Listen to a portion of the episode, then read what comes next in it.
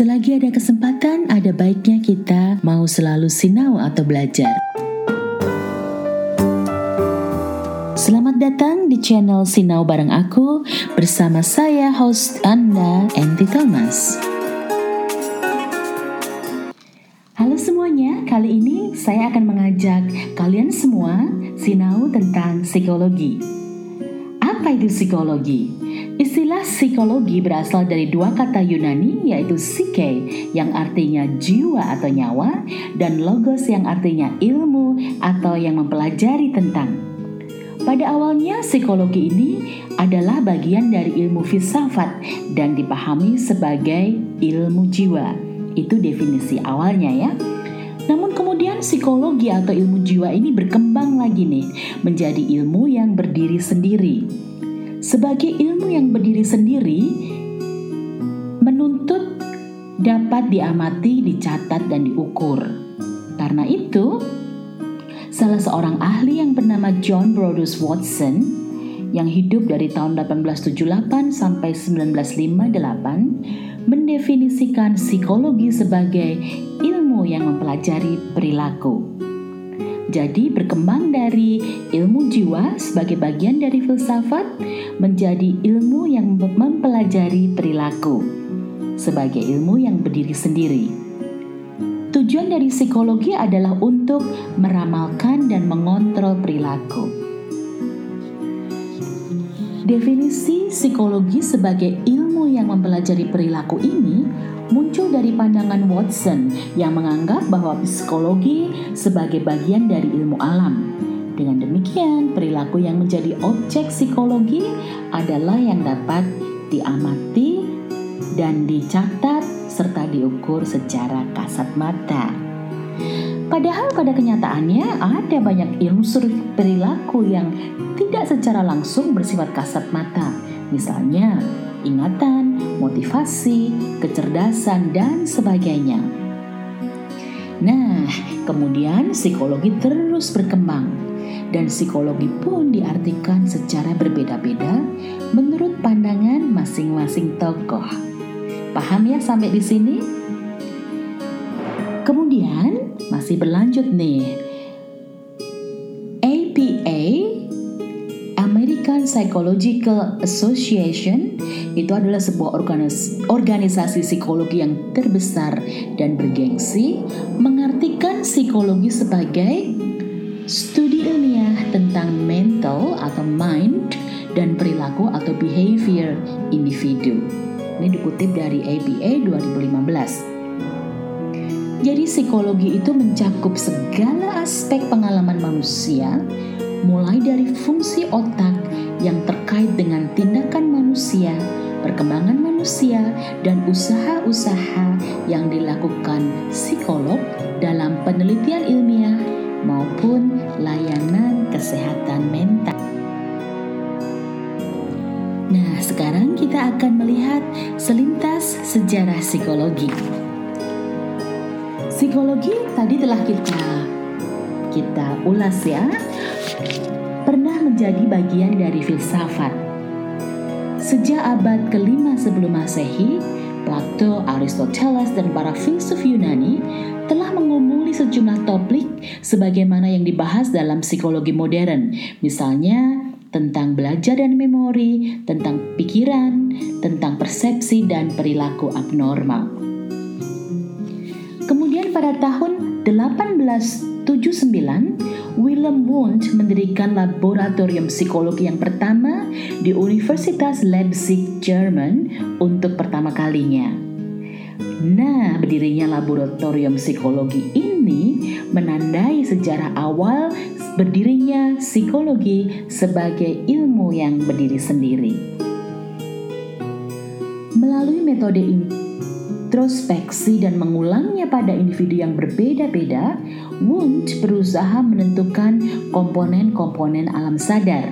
Psikolog pada waktu itu berusaha menyelidiki tentang struktur jiwa dan dengan demikian aliran ini disebut sebagai aliran strukturalisme. Kita akan lihat aliran yang lain. Setahun kemudian, yaitu pada tahun 1890, William James, seorang filsuf dan psikolog Amerika, menulis buku teks psikologi yang pertama. Dia memberi judul The Principles of Psychology. Pendekatan James yang menekankan tentang fungsi kesadaran ini kemudian disebut sebagai aliran fungsionalisme. Jadi kita sudah tahu ada yang pertama tadi ya sebagai bagian dari filsafat, lalu ketika berdiri sendiri ada aliran strukturalisme dan fungsionalisme. Apakah sampai di situ saja? Oh, tidak. Pada dasawarsa kedua, abad 20, masih di Amerika ini ya, muncul aliran behaviorisme yang dipelopori oleh John Watson Watson bersikukuh bahwa objek psikologi adalah perilaku yang kasat mata, karena dalam mempelajari suatu objek, sebuah sains itu menuntut objeknya untuk dapat diamati, dicatat, dan diukur secara kasat mata. Teori Watson yang sangat terkenal adalah teori SR atau stimulus response yaitu bahwa tanggapan atau respons individu didahului oleh peristiwa atau stimulus tertentu. Teori Watson ini kemudian diteruskan oleh B.F. Skinner dan beberapa tokoh behaviorisme yang lain.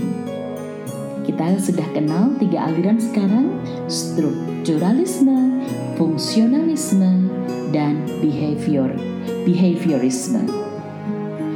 Kita akan lanjut ya. Sementara di Amerika Serikat, aliran behaviorisme ini berkembang pesat, di Eropa muncul tokoh yang sangat kontroversial, yaitu Sigmund Freud. Ia memandang ketidaksadaran sebagai penggerak utama perilaku. Freud menekankan dampak pengalaman masa kanak-kanak awal pada kehidupan orang dewasa. Nah, aliran psikologi ini yang dipelopori oleh Freud dikenal sebagai psikoanalisis. Jadi, sekarang kita kenal aliran strukturalisme, fungsionalisme, behaviorisme, ditambah satu lagi psikoanalisis dari Eropa. Sekarang kita akan kembali ke Amerika Serikat. Dominannya pendekatan behavioristik di Amerika mendorong beberapa ahli yang tidak puas dengan objek psikologi yang sangat terbatas untuk mempelajari pikiran atau kognisi. Teori kognitif ini mulai dikaji secara serius pada tahun 1970-an dan menjadikan memori, proses berpikir, pemecahan masalah, dan aspek kesadaran lain sebagai objek studinya. Nah, di lain pihak, pada awal tahun 1960-an, jadi ini sebelum teori kognitif tadi ya, muncul kekuatan ketiga atau yang disebut aliran humanisme dalam psikologi Amerika. Apa sih aliran humanisme ini? Psikologi humanistik dengan tokohnya antara lain Abraham Maslow dan Carl Rogers menekankan kekuatan dan aspirasi positif serta kehendak bebas manusia. Aliran ini berupaya mengangkat harkat manusia dan menganggap pendekatan behaviorisme dari Watson dan psikoanalisis dari Freud bersifat mekanis dan reduksionis.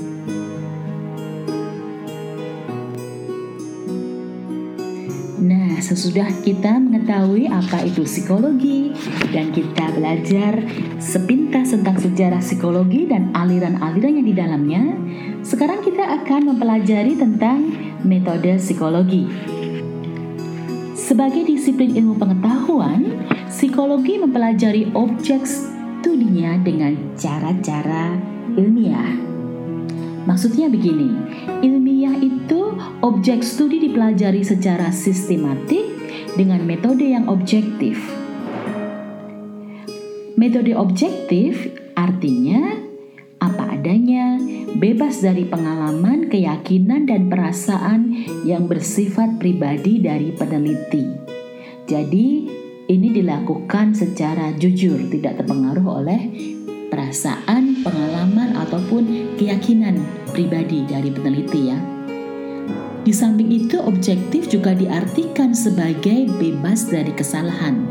Artinya begini, kesalahan dari subjek penelitian. Seperti subjek penelitian keliru menafsirkan pertanyaan yang diajukan oleh peneliti, maka itu tidak akan objektif lagi. Atau mungkin juga kesalahan dari alat penelitian. Maksudnya, alat penelitian yang dipakai tidak akurat dan tidak dapat diandalkan maka itu tidak akan valid. Nah, ada beberapa metode penelitian yang umumnya dipakai dalam psikologi. Kita akan lihat satu persatu di sini. Yang pertama adalah metode observasi. Metode observasi yang dimaksudkan untuk penelitian psikologi ini berbeda dengan pengamatan yang kita lakukan sehari-hari. Observasi untuk penelitian dilakukan menurut kaidah-kaidah yang sistematik dan objektif. Tadi kita sudah pelajari ya, Sistematik itu artinya kembali terstruktur, dirancang dengan baik, objektif apa adanya, bebas dari pendapat pribadi, dan bebas dari kesalahan. Dalam metode observasi ini, peneliti menggunakan peneliti mengamati dan merekam perilaku dalam kondisi yang sebenarnya tanpa campur tangan, tanpa tanpa uh, mengganggu perilaku tersebut.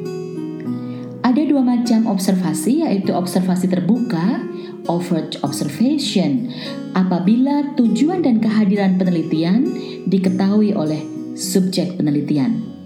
Namun sebaliknya, apabila kehadiran dan tujuan penelitian tidak diketahui oleh subjek penelitian, ini disebut sebagai observasi terselubung.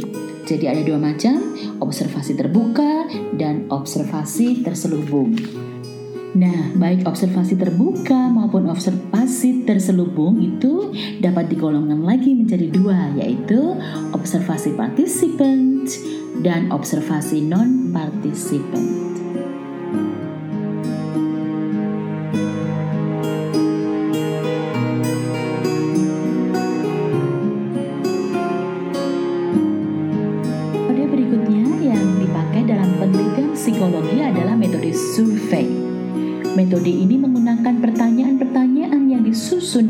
Kuesioner atau melalui pertanyaan-pertanyaan interview.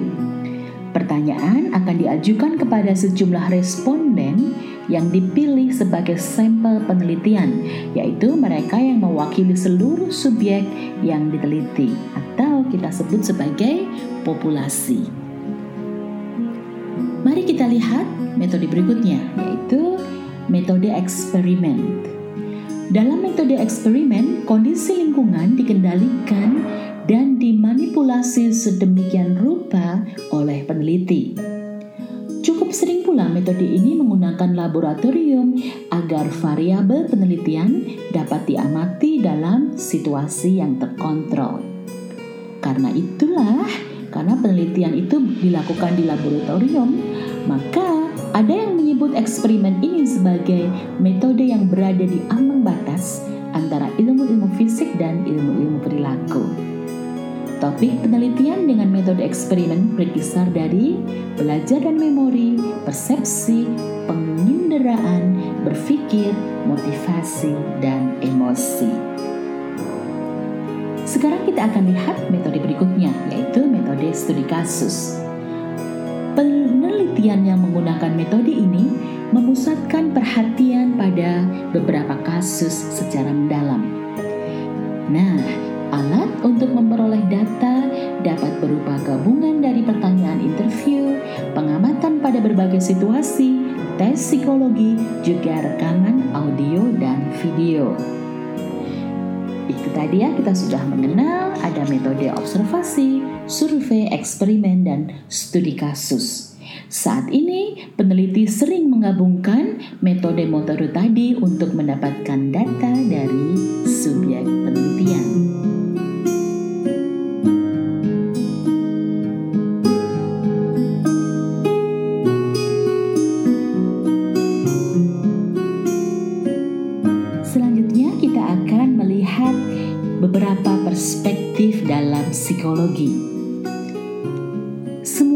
Dalam psikologi dapat dipandang dari berbagai sudut pandang atau perspektif. Kita akan melihat enam perspektif yang menjadi pendekatan utama dalam penelitian psikologi modern. Yang pertama adalah perspektif biologis. Perspektif ini berfokus pada bagaimana berbagai peristiwa yang berlangsung dalam tubuh mempengaruhi perilaku, perasaan, dan pikiran seseorang. Topik utama yang dipelajari dalam perspektif biologis adalah sistem syaraf, hormon, zat kimia yang ada di otak, hereditas, dan pengaruh evolusi. Perspektif kedua, kita akan lihat di sini ya, adalah perspektif pembelajaran Perspektif ini menelaah cara lingkungan dan pengalaman mempengaruhi tindakan seseorang dan organisme lainnya. Perspektif ini terbagi menjadi studi perilaku dan sosial kognitif. Kita sudah lihat tadi perspektif biologis, perspektif pembelajaran, sekarang pendekatan dari perspektif kognitif. Perspektif kognitif menekankan hal yang berlangsung di pikiran seseorang. Jadi, apa yang ada di pikiran seseorang itu berhubungan dengan proses mental seperti persepsi, proses berpikir, daya ingat, bahasa, pemecahan masalah, dan lain-lain. Pendekatan perspektif kognitif ini berkembang sebagai reaksi terhadap pendekatan perilaku atau behaviorisme yang hanya menekankan pada stimulus respons atau SR tadi ya.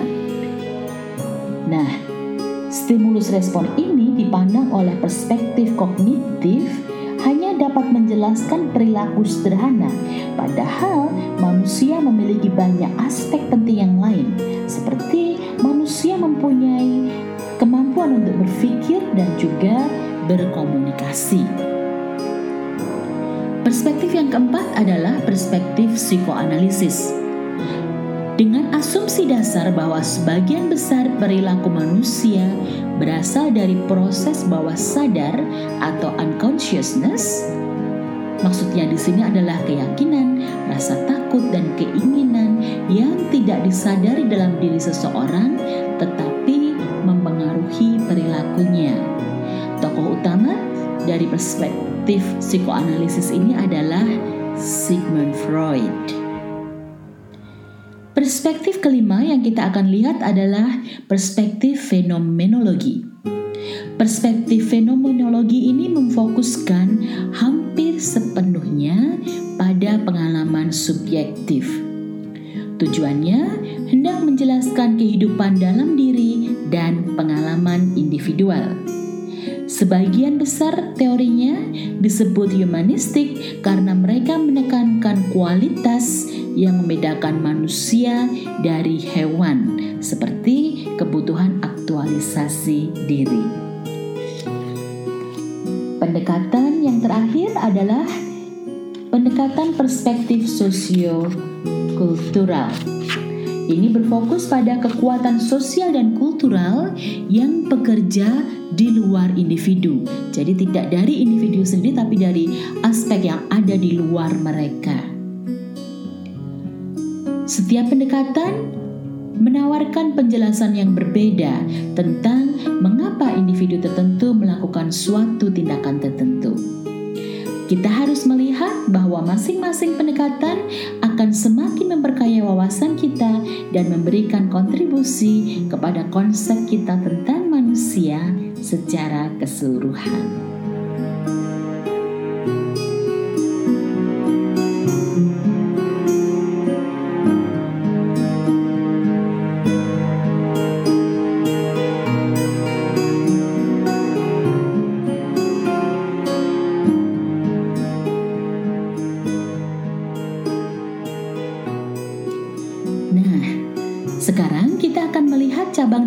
Psikologi yang ada. Sebenarnya ada cukup banyak cabang psikologi bagi yang sudah dikenal lama maupun yang baru. Kita akan lihat beberapa di antaranya ya. Yang pertama, psikologi pendidikan. Ini mempelajari tentang proses belajar mengajar, kecerdasan,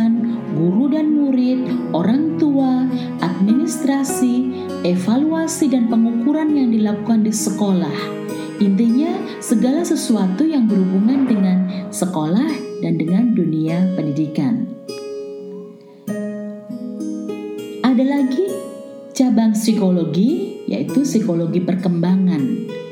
Ini membahas mengenai perkembangan individu sejak pranatal, jadi sejak dalam kandungan hingga usia lanjut. Aspek yang dipelajari dalam psikologi perkembangan ini misalnya perkembangan bahasa, berpikir, emosi, intelektual, moral, sosial, seksual, dan sebagainya. Psikologi berikutnya adalah psikologi abnormal. Ini membahas psikopatologi atau perilaku menyimpang yang dimulai dari depresi hingga gangguan kepribadian. Sedangkan psikologi sosial adalah cabang psikologi yang membahas mengenai perilaku individu dalam konteks sosial, interaksi sosial, serta faktor-faktor yang mempengaruhi perilaku sosial individu. Di samping psikologi pendidikan, psikologi perkembangan, psikologi abnormal, Psikologi sosial, ada juga cabang psikologi yang disebut psikologi lintas budaya. Ini mempelajari perilaku dalam budaya tertentu dan perilaku antar budaya. Termasuk juga perilaku individu dari berbagai budaya yang berbeda. Sangat menarik sekali ya. Psikologi lintas budaya ini memberi sumbangsi untuk mempelajari kaitan antara bahasa dan pikiran, pengaruh budaya pada persepsi, kognisi, memori, nilai-nilai, sikap, motivasi, faktor-faktor yang mempengaruhi perkembangan individu di berbagai budaya berbeda. Faktor berikut, uh, cabang psikologi berikutnya adalah neuropsikologi. Ini mempelajari hubungan antara syaraf dan perilaku fungsi dan struktur otak dalam kaitannya dengan kemampuan perilaku sehari-hari individu.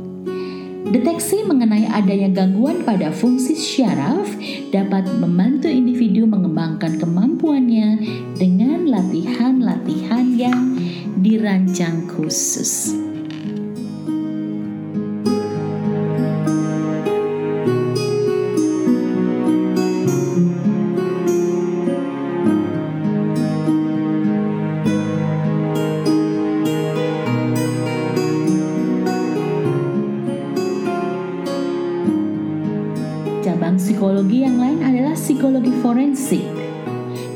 Mempelajari perilaku individu dalam kaitannya dengan persoalan hukum. Kita uh, bisa melihat ya banyak film-film yang dibuat di Amerika itu berhubungan dengan psikologi forensik, cerita-cerita detektif ya. Bisa nanti di, dilihat sendiri. Hal ini mencakup pemberian kesaksian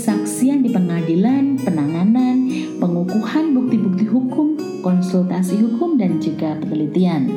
Sekarang kita akan lihat cabang psikologi yang terakhir yaitu psikologi industri dan organisasi. Ini mempelajari masalah seleksi dan penempatan karyawan di perusahaan, pengaturan lingkungan kerja, dan penghargaan serta peningkatan kesejahteraan karyawan, serta pengambilan keputusan dalam organisasi. Menarik sekali, bukan? Uh, mempelajari sekilas tentang psikologi ini.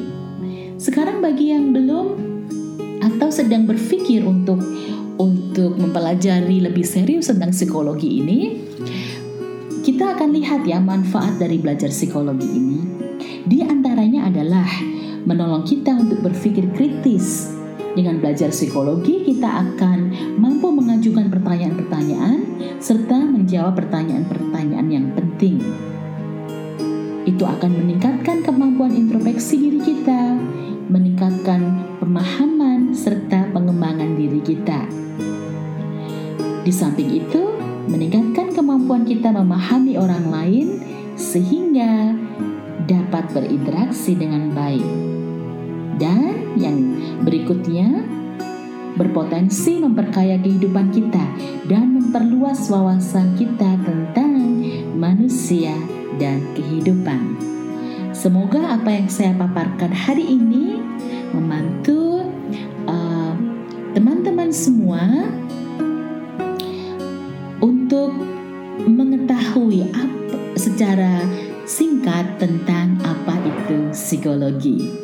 Terima kasih secara khusus saya sampaikan kepada Ibu Esther Cahya, dosen saya yang sudah mengizinkan saya untuk memakai materi beliau dalam kuliah di dalam podcast ini.